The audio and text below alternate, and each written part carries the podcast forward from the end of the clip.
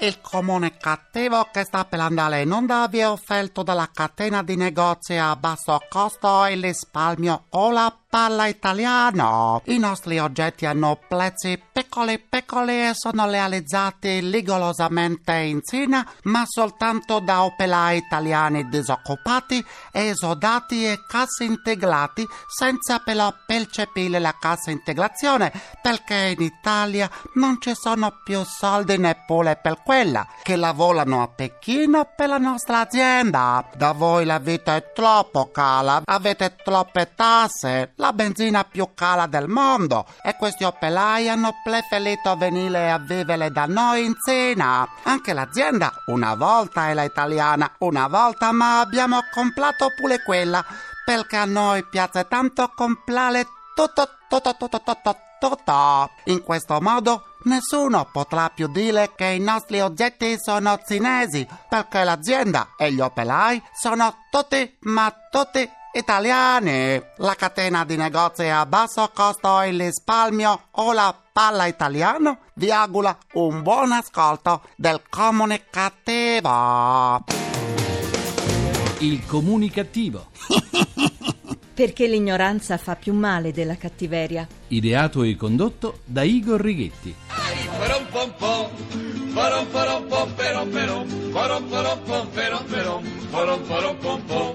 Buona comunicazione Italia comunicativa dal vostro comunicativo di fiducia Igor Righetti. Bentornati alla nostra terapia radiofonica di gruppo senza glutine, emissioni 0, numero 2072 con il 72 col 2, undicesimo anno di programmazione. Cominciamo la seduta di oggi con il mio saluto comunicativo che mando a tutti quei pensionati che affollano gli uffici postali nei giorni in cui vengono pagate le pensioni, creando file chilometriche. In quei giorni gli uffici postali si trasformano in centri centri anziani o ricordano le sedi delle società bocciofile, file chilometriche soltanto perché questi pensionati non hanno fatto l'accredito della pensione sul proprio conto corrente, accredito che viene fatto in modo gratuito. Andare in giro con il libretto della pensione e uscire dall'ufficio postale con denaro contante è anche molto rischioso. La cronaca riporta di continuo episodi di scippi ai danni di anziani che avevano appena riscosso la pensione. E allora che cosa aspettate? Che cosa aspettate? Smettetela di intasare gli uffici postali per giorni e giorni. Fatevi accreditare la pensione sul vostro conto corrente. Eh? L'Italia, parola di Eurostat, è all'ultimo posto in Europa per percentuale di spesa pubblica destinata alla cultura, seguita soltanto dalla Grecia. Oh sì. E purtroppo in un paese come il nostro, il cui patrimonio artistico e monumentale è anche millenario, è prima al mondo per numero di capolavori, ma è ultima in Europa in fatto di protezione. Prendiamo la Reggia di Caserta, per esempio. È l'ultimo monumento in ordine di tempo sul quale è scattato l'allarme. E questa volta a lanciarlo è stato il sindaco di Caserta. La Reggia è già da tempo preda dell'incuria. Secondo alcune stime, l'indifferenza verso questo gioiello architettonico ha portato a perdere da dieci anni a questa parte oltre 500.000 visitatori. Oltre 500.000 visitatori persi. Puff. Oh mio Dio!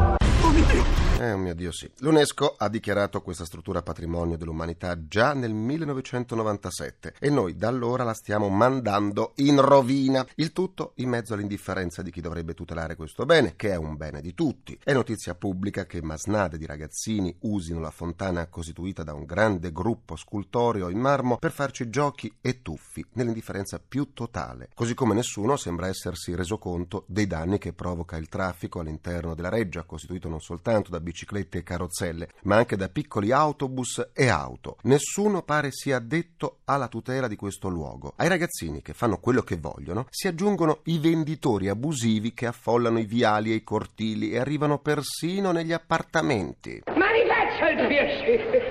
Ma rifaccia il piacere! Eh sì. E poi, per evitare che i crolli di pezzi della struttura della reggia accadano sulla gente, primo a cadere è stato un capitello a cui ha fatto seguito un timpano, non si è trovato niente di meglio che porre all'interno e all'esterno della struttura alcune recinzioni di alluminio più terrificanti del film L'esorcista. Da mesi sono state levate impalcature per fare lavori di consolidamento che non si sa a che punto siano, ma sembra che i tubi siano serviti ai ladri per rubare il rame fame del parafulmine della reggia. Capito? Eh, capito sì. Insomma, è stata portata via la gabbia di Faraday e nessun allarme è suonato. Nessuno si è accorto di un fichetto secco. Per la verità, la reggia è da anni in precarie condizioni, tanto che molte sue parti non sono visibili. Le famose 12 cascatelle sono ricoperte da immondizie e muschi. Le statue dalla muffa, i pavimenti della reggia sono in condizioni precarie e, come se non bastasse, ogni giorno migliaia di visitatori camminano sui pavimenti del Settecento, mentre una volta si camminava sulle guide per evitare di rovinarli. Pare quasi che si cerchi la sua distruzione, la sua fine. Ma senz'altro non è così. Sicuramente è l'incuria la colpevole di tutto. Altro esempio di questa colpevole indifferenza verso i nostri capolavori viene dal Museo di Reggio Calabria che ospita i famosi bronzi di Riace. Cinque anni fa si decise per il restauro del museo. In questo periodo i milioni assegnati sono triplicati, mentre le due statue sono sempre nelle loro casse. Non ci resta che piangere? Ma no, no, no, proprio no. Ma è di certo il momento di cambiare atteggiamento. È il momento di suonare la sveglia. Appunto. Cambiamo argomento. Ho già avuto modo di dire che in Italia, a differenza di altri paesi, finire in prigione è un'impresa davvero ardua. Le nostre carceri sono sovraffollate come le tangenziali all'ora di punta e quindi si preferisce mandare i malviventi agli arresti domiciliari nelle proprie case per chi ne ha una. Ma le notizie all'ordine del giorno ci raccontano di continue evasioni da parte di persone agli arresti domiciliari. I malviventi italici non ne vogliono sentir parlare di stare a casa propria, magari con moglie e parenti pressanti. Vogliono tornare subito a delinquere o comunque vogliono tornare immediatamente in libertà assieme a tutti noi che le leggi le rispettiamo. Non vogliono perdere tempo prezioso né rimbambirsi con i programmi televisivi o con la lettura di libri e giornali. L'unica lettura che amano è quella di evasione. E così è accaduto che a Catanzaro un 23enne tal Aldo Canino è evaso dalla sua abitazione per quattro volte quattro in tre mesi tre quindi più di una volta al mese, e per la quinta volta è tornato ai domiciliari. Ebbene sì, il ragazzo per l'ennesima volta è comparso davanti al giudice, il quale, dopo aver convalidato l'ennesimo arresto, gli ha riconcesso per l'ennesima volta i domiciliari. Il giovane era stato arrestato dai carabinieri al termine di un inseguimento rocambolesco. Insomma, le forze dell'ordine arrestano i malviventi e poco dopo li ritrovano in giro, li arrestano di nuovo e loro evadono un'altra volta non hanno capito che gli arresti domiciliari non sono una vacanza premio. O forse in Italia ormai chi commette un reato è convinto di poter anche scegliere se trascorrere gli arresti domiciliari su una nave crociera, un centro benessere o un hotel extra lusso. Questa casa non è un albergo, fare quello che vuoi. Eh sì.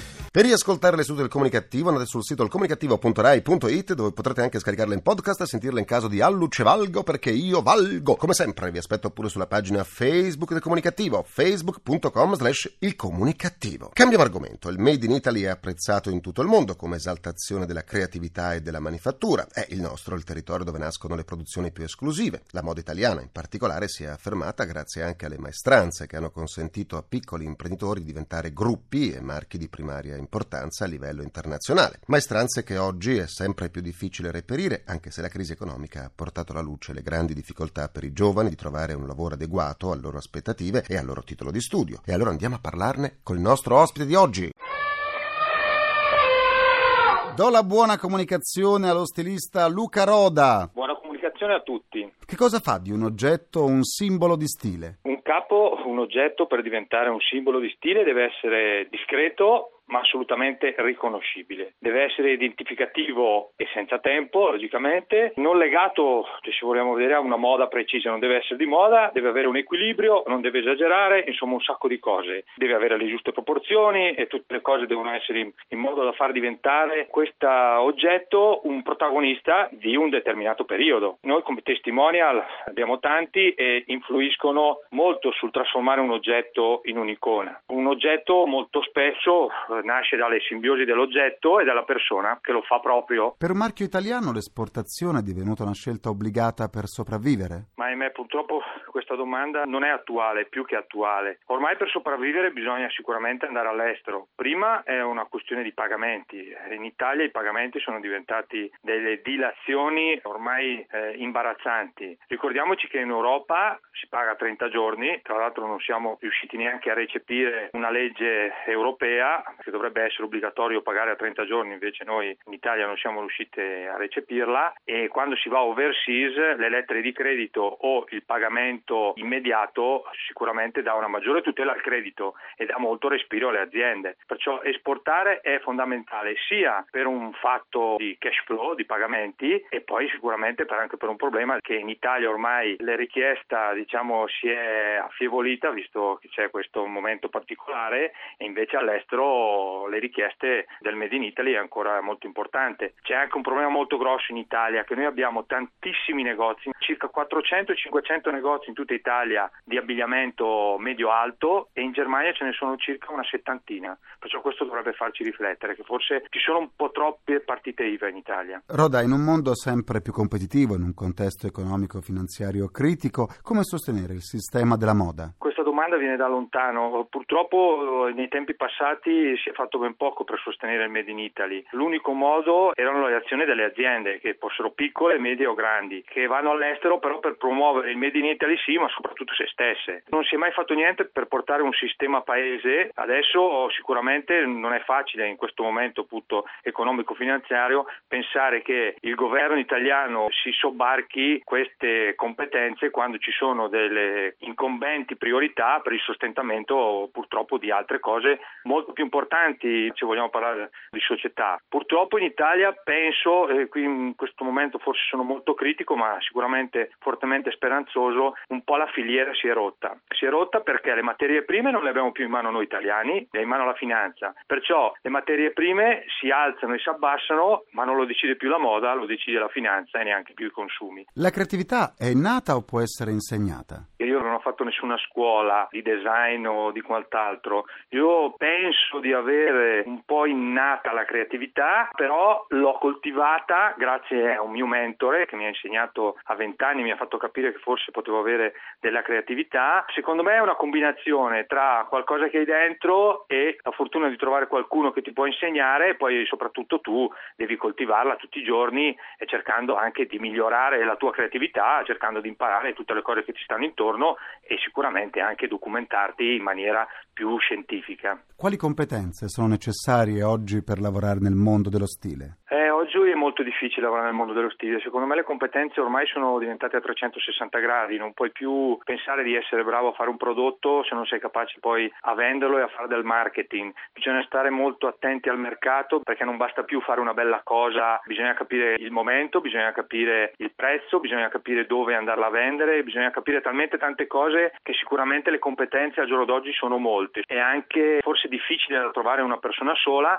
però bisogna se non sei capace o no, non puoi perché non ne hai le capacità, sicuramente devi avere dei collaboratori che fanno sì che il tuo prodotto diventi vincente con tutte queste alchimie per poter riuscire a far diventare un prodotto, come abbiamo detto prima, un'icona e poi sei vincente. Grazie allo stilista Luca Roda e buona comunicazione. Buona comunicazione Igor. Quando è moda è moda. Quando è moda è moda. Quando è moda è moda. Concludo anche questa seduta di moda con il mio pensiero comunicativo.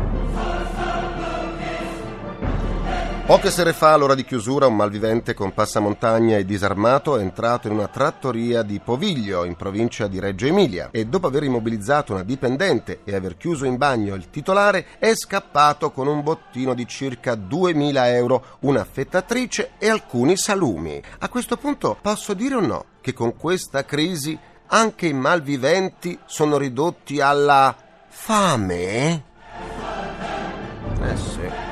Domani mattina, come ogni giovedì, non mancate l'appuntamento settimanale sempre in diretta alle 10.45 su Rai 2 all'interno di TG2 Insieme con il comunicativo. In tv, domani mi soffermerò sulla televisione per la famiglia. Con me in studio ci sarà la conduttrice televisiva Milli Carlucci. Ringrazio i miei implacabili complici Vittorio Lapi, Walter Ghetti e Carla Pagliai. Un ringraziamento a Francesco Arcuri. Alla console, alla console, alla Alla console tra gli immancabili. Folletti! Folletti, c'è Stefano Siani. La terapia quotidiana del comunicativo, domani come altri programmi di Radio 1, non andrà in onda per lasciare spazio allo speciale sull'elezione del Presidente della Repubblica. Tornerà venerdì, sempre alle 14.44. Buona comunicazione e buon proseguimento dal vostro portatore strano di comunicattiveria. Igor Righetti, grazie, vi lascio al GR1. Il comunicativo. Perché l'ignoranza fa più male della cattiveria. Ideato e condotto da Igor Righetti.